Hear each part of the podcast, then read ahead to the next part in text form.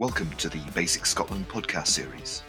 These are brief snapshots of topics relevant to pre hospital care, predominantly within Scotland, and some deep dives into specialist areas with experts from a wide range of disciplines. My name is Dave Strachan. I'm an Army surgical registrar, a basics responder, and a mountain rescue doctor. We at Basics Scotland are very grateful to NHS Education for Scotland for all their support with these podcasts. Joining us today, we have Dr. Tim Leeuwenburg. Tim is a rural generalist based on a pretty enticing sounding Kangaroo Island in South Australia. He also works as a retrieval consultant in Northern Territory. Uh, he's the chair of Sandpiper Australia, which we're going to talk more about later. He's the treasurer of the Safe Airway Society. And, you know, in his spare time, he's a GP, he's a fellow in remote rural medicine. He's involved in some obstetrics, some anaesthesia, and some pre hospital care. So he's a, a master of all trades from the sounds of it. Tim, thanks for coming on. Pleasure to be here, Dave. Thanks for having me. I guess the obvious place to start is how have you ended up doing what you're doing? Because you didn't start like this. No, no, no. I've got the best job in the world, I reckon. And it's something I had no exposure to. I trained in the UK and did my intern year or pre reg house job in the UK. Went over to Australia and started training as an emergency and intensive care trainee. And it was about four years into this that I realised there was this thing called access block. I'm sure you guys have it in the UK as well. The fact that the back of the hospital is so full of patients waiting to be discharged that the ED becomes this huge melting ground of, of every patient who needs to be seen and is waiting for a, a, bed. And I just couldn't face that walk of shame. I'd finish my shift, I'd, I'd, go home, I'd come back 12 hours later, and I'd see the same patient still sat there. So my wife and I ended up taking a holiday to a place called Kangaroo Islands off the coast of South Australia. We'd never been before. We drove around in our camper van, and we ended up at the end of five days buying ourselves 100 acres on the coast with a house for this ridiculously dirt cheap price.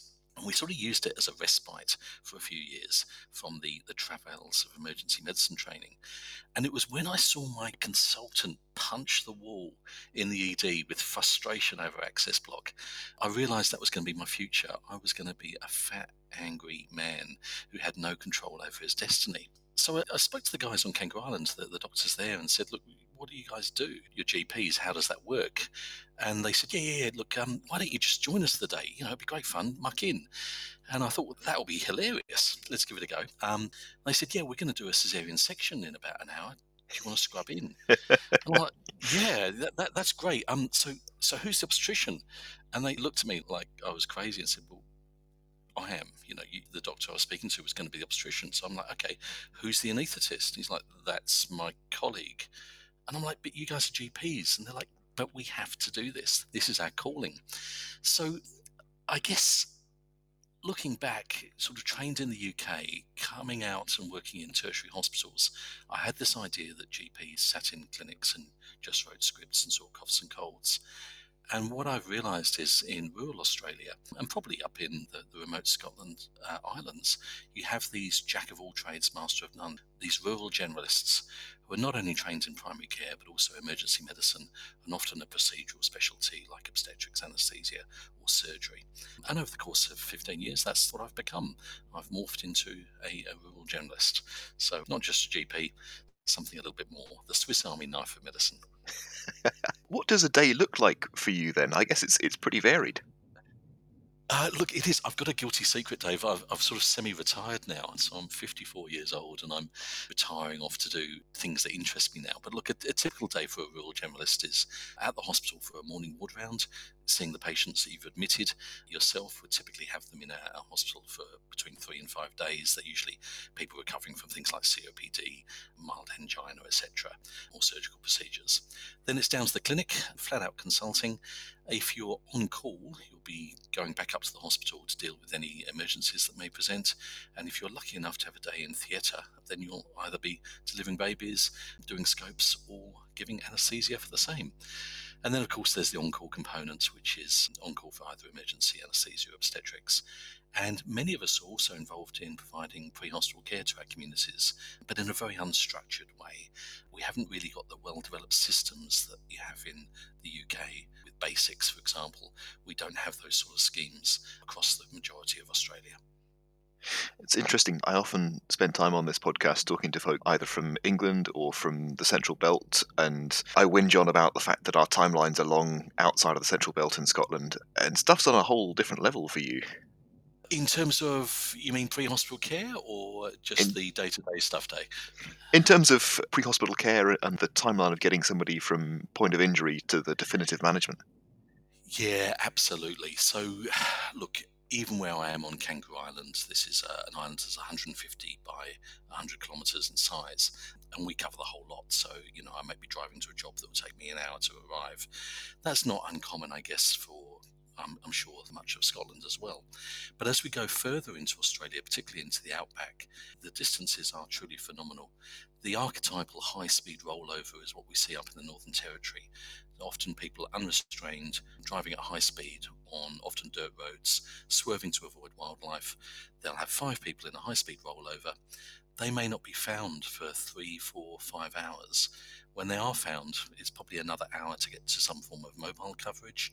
And then we have to activate some sort of response. And in the territory, that's usually fixed wing response using the Royal Flying Doctor Service as a transport platform.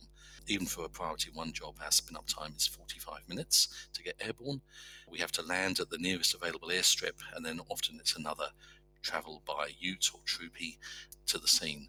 So often, major trauma, road trauma, we won't be on scene for probably three to four hours from activation. And some of the locations out on those remote farms, some of which are the size of England, it can take us 24 hours to get there. People may have to travel across swamps, they may use a staging with a little Bell helicopter to get people from A to B. We may not be able to land on strips because of weather conditions or because they're not rated for night. So, yeah, I think the longest primary trauma I had was 26 hours from time of incident to us arriving.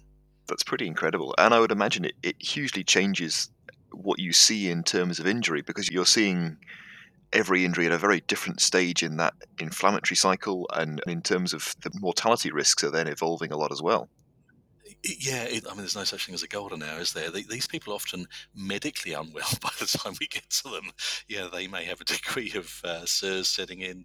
And again, I, I hate to say it, but certainly in Central Australia, particularly the Indigenous population, these are people who have a fairly poor baseline, often malnourished. Rheumatic heart disease is endemic, so there's a lot of valvular heart disease, which complicates the physiology a fair bit. And of course, we often have people with chronic kidney disease. Dialysis is not uncommon for people in their 20s in Central Australia. So, yeah, mix all that in with good going trauma, it certainly makes very, very challenging medicine.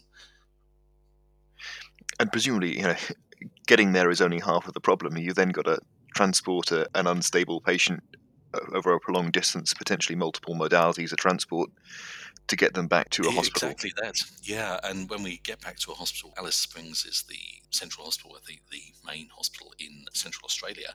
But of course, it doesn't have neurosurgical capabilities. So, whilst the surgeons can maybe decompress a, an extradural, for more complicated care, and same with orthopedic, we'll be then on transferring these patients down to Adelaide or occasionally up to Darwin. That's a, a 2,000 kilometre trip. So it, we may retrieve these patients to a, to a hospital, stabilise them in theatre. They'll stay a day in ICU, and then we'll continue to package and transport them down to one of the tertiary or quaternary centres, often interstate, which is absolutely phenomenal when you think about it. I would imagine that has a big impact in terms of of survivability and in terms of you're obviously not going to see catastrophic hemorrhage because they've died of that long ago and you're presumably not going to see your acutely unstable airways because they've also died and your breathing problems are probably going to be pretty pretty much toast by the time you get there as well. So the package of trauma you see is then very different i would imagine You'd think so, wouldn't you? But even last month, we had a traditional spearing in one of the remote communities, and once it took our registrar two hours to get to the scene, he pretty much has exsanguinated as the team arrived. So they're managing a traumatic cardiac arrest in a remote community so yeah, occasionally we'll sort of uh, see that physiology still evolving. The same with the the threatened airway. So yes, it's it can be a little bit binary, but we still see a fair degree of complicated stuff. And as I mentioned, often these people become medically unwell uh, during all of that. I, I do like the idea of a traditional spearing as opposed to one of these newfangled spearings. Absolutely, yes. but you know, this is serious stuff. Again, they'll slash the popliteal and the femoral triangle, and yeah, this is uh, one form of payback for people who do the wrong thing in the communities. Yeah, that's definitely going to be a fairly high intensity job. How is pre hospital care? Obviously, you've got the flying doctors service. How does pre hospital care structured at, at a more low level in Australia? Yeah, so Royal Flying Doctor Service is the largest aeromedical retrieval service in Australia and it's got bases in each of the states. And that's predominantly a fixed wing response. Now, of course, we've also got state based ambulance services and they'll often have a retrieval service which is using various transport platforms, rotary wing, fixed wing, and of course, um, road ambulance to respond to the scene.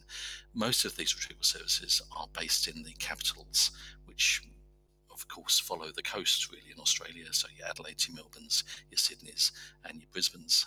One of the problems, of course, is that these retrieval services have a very high level of care very tight clinical governance. Um, you'll be familiar with, of course, London HEMS and the EMRS in Scotland. The problem is, of course, it takes them a long time to arrive, and helicopters are fantastic, but they're, they're no good for people who are out of the city in regional and remote Australia. So what we do have, of course, is the rural doctors, the rural generalists like myself, often who are providing emergency care and anaesthesia services in their local hospital. And what we're trying to do is to tap into them to use them as a rural responder network. It's something we've been talking about in this country now for the best part of a decade, and it never ceases to amaze me that the UK has basics, New Zealand has something called Prime, but Australia, with its tyranny of distance, doesn't really have those well developed systems. With the exception of South Australia, the state I'm in, we have over 10 years now had a system to integrate the rural doctors into the ambulance service, carrying a pager, carrying standardized equipment, and having standardized training. So that works quite well. But we're trying to get the other states up and running, and that's really why Sandpiper has evolved here.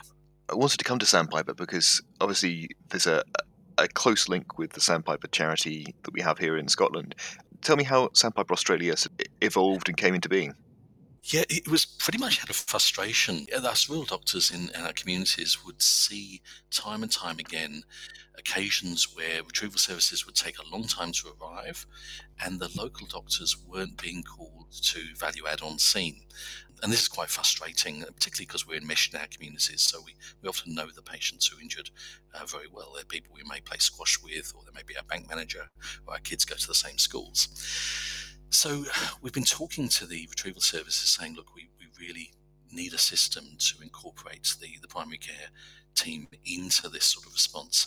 But unfortunately, we sort of fell foul of that, but you guys are just GPs mentality.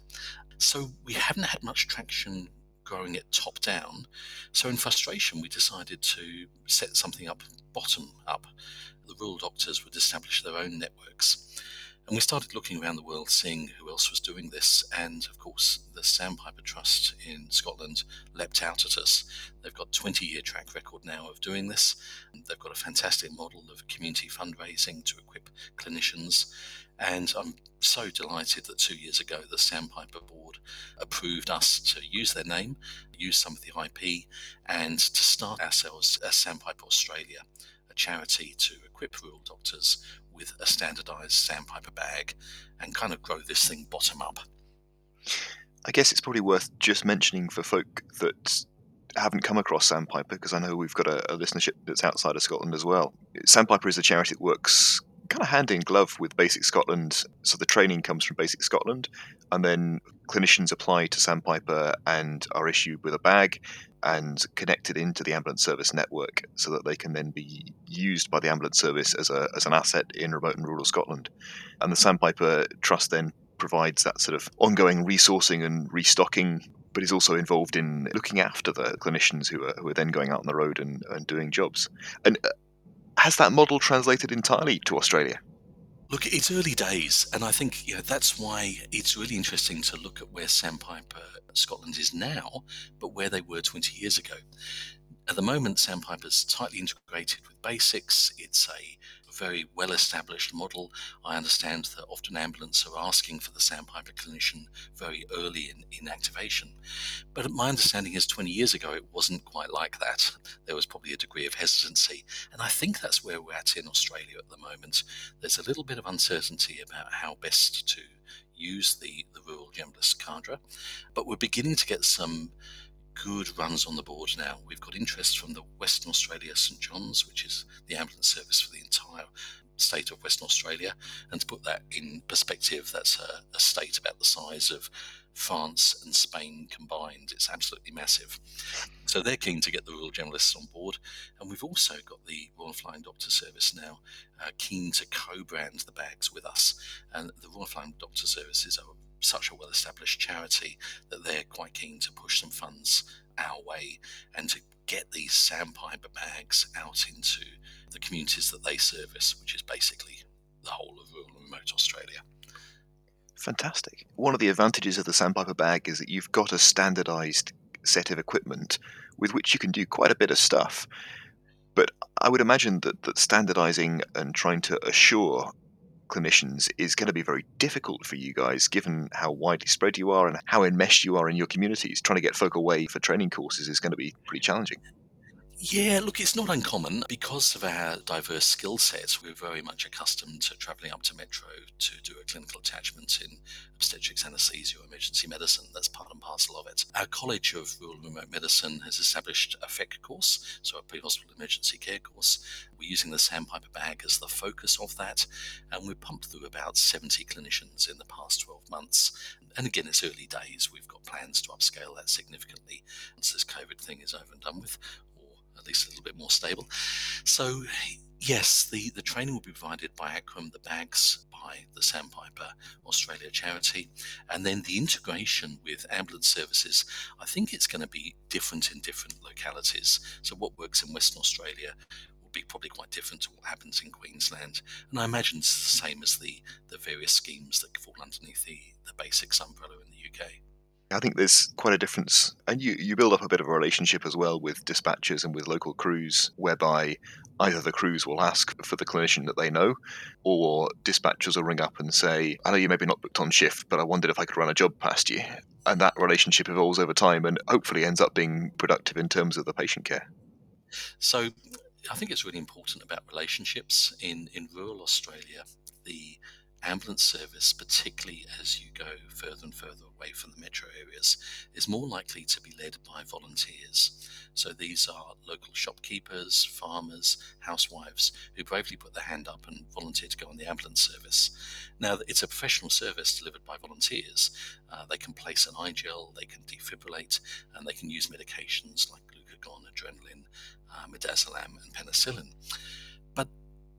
They do have fairly low treatment ceilings. So I think it's really important that the relationship between them and their own GP is already there and can be harnessed and built upon through training at a local level. Now, we know historically across Australia that ambulance services have been calling out the GPs from their clinics to attend responses. But the problem is, this happens in an unstructured way the GP might rock up wearing board shorts and thongs with no equipment and frankly not be much help other than a pair of hands. So what we're trying to do with Sandpiper is standardize the equipment and standardize the training so they really can value add and not replace the existing volunteer led service. Fantastic. I should probably point out for listeners in the UK that the uh, the thong referred to is, is likely to be a flip flop rather than maybe the UK definition of a thong, which might be even less appropriate as PPE. Yeah, it does get hot out here, but you're right. Yes, we like to arrive fully dressed. the other thing that has been forced by necessity in Scotland is that from the very outset, we've had paramedics and nurse practitioners and uh, nurses of a wide variety of bases involved because in our island communities, particularly, they're often the only clinician on the island. Now, I know the model is very different in Australia, but is there scope for multidisciplinary involvement? Absolutely. I think that's so important. And it's the same here in Australia, particularly in Western Australia, the Northern Territory. We have a, a, clinician called a remote area nurse, and he or she is often embedded in a community, often small communities, two or three hundred people. often two or three hundred kilometres away from the next community, and they're responsible for all of the healthcare. It's a hugely challenging task. Not only do they provide primary care services, but they also will jump in the back of a troopy, a form of essentially a Toyota Land Cruiser, and drive out to road crashes. So these guys are actually providing an ambulance service under their nursing banner. And again, a lot of this has happened in a very unstructured, unregulated way. There's a vast degree of heterogeneity in the equipment and the training available to these remote area nurses. So, one thing we're, we're really keen, especially in our partnership with the Royal Flying Doctor Service, is to use that Sandpiper equipment as a focus for standardized equipment and standardized training.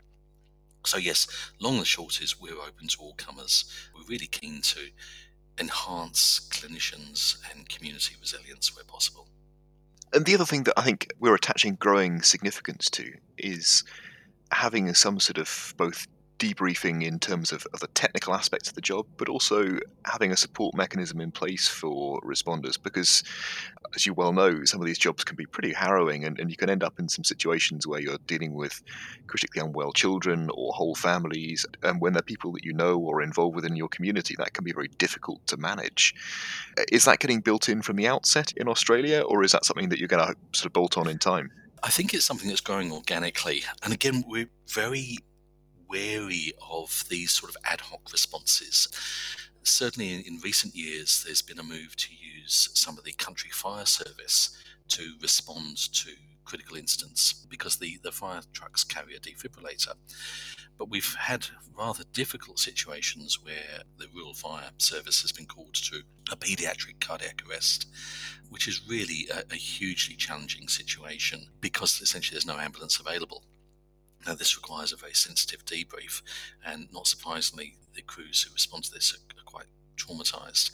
So I think we need to get away from these ad hoc responses, uh, make sure people are trained and equipped, but then build in debriefing. And as you say, both on the technical aspects, I tend to use that self-team environment patient matrix, that, that zero-point survey works really well for mission debrief, but also to look after the pastoral care of our clinicians. So yes, as we integrate with ambulance services, that will become part and parcel of it what do you see as being the main sticking point that's stopping this from blossoming? Because it, it, sounds like everything there is, is very positive and, and it's all heading in the right direction. What's stopping this kind of evolving and stepping out into the whole of, of Australia? I think there's two things, Dave. I think first of all, there's been a, a very metrocentric lens with the way we view healthcare in Australia. That, that, makes sense. That's where most of the population are. They're mostly in the capital cities along the east coast. But unfortunately, you know, food comes from rural areas. That's where a significant population lives, and we need to look after the rural communities. So we need to think a little bit outside the cities. So I guess one of the barriers has been persuading metro-based retrieval service colleagues that we need to think outside the box and utilize other capabilities. The biggest problem, though, is we have multiple jurisdictions. We're a mishmash of different states and a couple of territories. So, really, this is tr- like trying to get basics Scotland up across France, Germany, Lithuania, Norway, Ireland, and Portugal. Um, it's going to be really challenging. So, the good news is we've got a, a network of rural doctors out there. We know who they are. We've got about 600 of them. We're keen to bolt on remote area nurses as well. And we're keen to let them drive this. So, they'll, they'll drive this in their own locations, essentially setting up responder schemes similar to the immediate care schemes under the basics umbrella. So I think we'll see it grow organically. As I said, we have got one system that's been running in South Australia 13 years now. We've got really good data about the sort of interventions that the clinicians provide, and we know the model value adds. Uh, it doesn't take away paramedic work, uh, it just provides meaningful interventions before retrieval services arrive. So I think once people see that sort of data, uh, we hope to have it published fairly soon, then that's going to be a little bit easier to make this a slam dunk. And as sad though it is, we're also riding on the back end of massive bushfires 18 months ago. We lost half of Kangaroo Island was lost to bushfire, and a fair proportion of the east coast of Australia. You may have seen some of this on the TV. Now, the responses to that bushfire were again fairly ad hoc, and I think at a government level, it's realised that we do need to harness the primary care clinicians in rural areas who have got local knowledge and can be a focal point for disaster preparation, planning, and response. So there's some good that's come out of the bushfires, and I think there's much more appetite now to actually harness the rural generalist workforce to bolster ambulance response. So, Tim, I've been asking all of our presenters to give us kind of three top tips. I guess what would your three things that you would suggest other folk could take away from your massive experience in terms of providing and setting up care within rural communities? Yeah, and I'm sure what I have to offer will be very similar to what your, your previous guests have said, because I think that there's some very central basic themes here. The first is you know, know your local crews, get involved with them, train together, do some simulation. But it's really about social capital. We're all there for the patients, and the more that you know your local teams, the more likely they are to call you. So, yes, be a good person, train with your local crews, and make it fun. So, that's the first thing. I guess the second is know your kit. When we do our updates, it's very obvious who, who hasn't kept their bag up to date and is fumbling around. So it's not quite like a marine rifle. I'm not asking you to take your sandpiper bag to bed with you, but uh, I do want you to have a good think about the layout and be really familiar so you can put your, your hands on equipment where it's needed. And the third thing, I guess, is form those relationships at a state and a national level. Be an advocate for change. Use the media, use local politicians, and use good news stories. When there's a success, you know, with patient consent, but try and use those stories to generate interest and again funding. Fantastic. Tim, that's brilliant. Thanks so much for sharing your expertise. And I'm certainly sat here in a slightly dreich Scotland, pretty jealous of, of what sounds like a, a, brilliant lifestyle and some really challenging pre hospital care in uh, a definitely warmer side of the world. I'm very lucky, Dave. I've got a fantastic job, but I, I, think you know there's so much similarity between what we do in rural Australia and what happens in Scotland. I think the only other place might be Canada. I'd be interested to see if they're going to get similar schemes up and running over the future. As far as I'm aware, they don't have this. But um, an open invitation to all of our colleagues in the UK. Come and visit, and you're welcome to shadow what we do in rural generalism. It's an amazing job, and I think you guys would love it. Fantastic. Tim, thanks so much for coming on to chat to us. Thanks, Dave. That's it for this week. If you have any comments or questions, visit the podcasters page and leave us a reply in the box at the bottom. Join us next week for another podcast from Basics Scotland.